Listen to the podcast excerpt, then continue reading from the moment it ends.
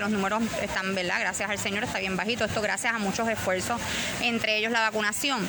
Pero de igual forma, nosotros los sistemas de rastreos nos hemos mantenido dando el servicio continuo desde el mes de febrero sobre pruebas de cernimiento, siempre promoviendo y dándole acceso a las poblaciones a estas pruebas. Tenemos actualmente dentro de los sistemas pruebas de antígenos y pruebas moleculares. Los pacientes no necesitan orden médica, no se les factura el plan médico, no hay copago y nosotros pues estamos de forma constante brindando esos servicios.